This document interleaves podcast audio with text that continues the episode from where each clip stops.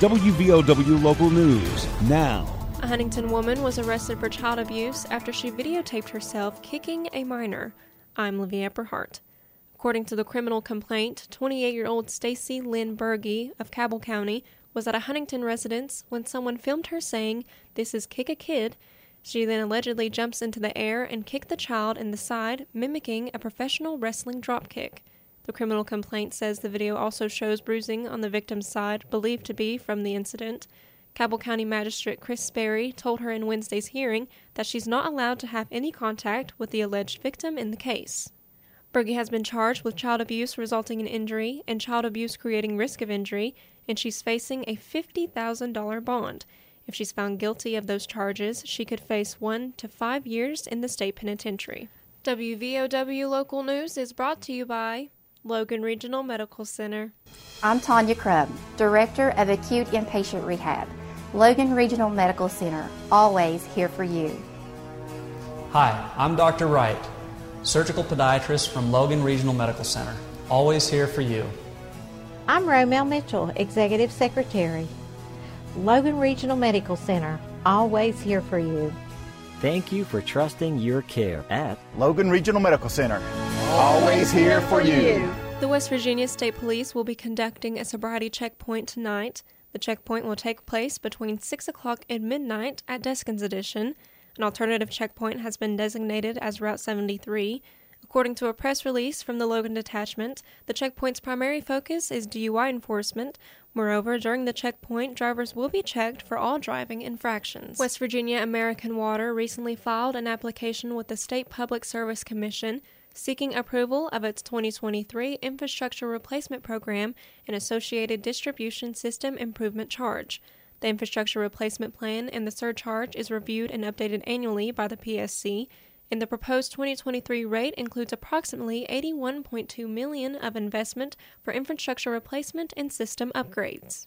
According to the company's filing, it also includes hikes of $12.59 for average commercial use and $337.47 for average industrial use. The annual infrastructure replacement program has been in place since 2017. WVAW's 2023 infrastructure replacement plan includes 25 million to replace or upgrade approximately 16 miles of water mains, 6.4 million to replace service lines and fire hydrants, 9.3 million to replace water meters, 3 million for booster station upgrades, 3 million for 3 additional storage tanks, and 2 million for potential post-acquisition investment on troubled water systems.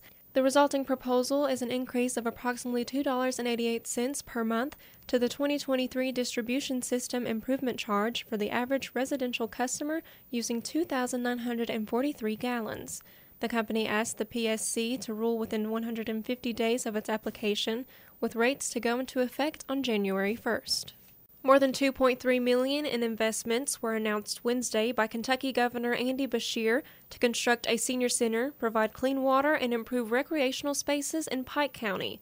According to a news release from the governor's office, the governor presented 1 million to Pike County and Community Develop Block Grant funds to construct a new senior center on Bank Street in Pikeville. In addition, more than 700,000 was presented in cleaner water program funding to the Mountain Water District for the installation of more than 50,000 feet of water line to supply clean drinking water to 125 new residential customers.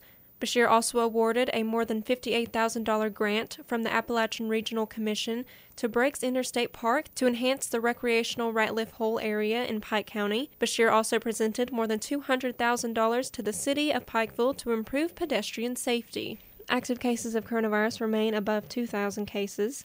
The Department of Health and Human Resources reported there are 2,133 active cases of the virus across the mountain state. The state DHR reported 797 new infections of COVID 19 Thursday. No additional deaths were confirmed, leaving the state's death toll at 7,069 fatalities. Get local news on demand at WVOWradio.com and on your smart device. This is WVOW Logan. Here's the Coalfields forecast from the Storm Tracker 13 Weather Center. I'm Storm Tracker 13 Chief Meteorologist Spencer Adkins. We still expect some more rounds of showers and storms. I wish that was not the case because when they come, they're pretty heavy and uh, bringing us, again, another inch, maybe two inches of rainfall at times in spots, so there could be more flooding. Temperatures today in the mid 80s. We'll see those storms diminish for a while. They're back on Friday again, highs in the mid 80s. Saturday, we just can't rule out the chance for a storm, but Sunday, things begin to turn around. It'll finally be cooler and drier. I'm 13 News Chief Meteorologist Spencer Adkins.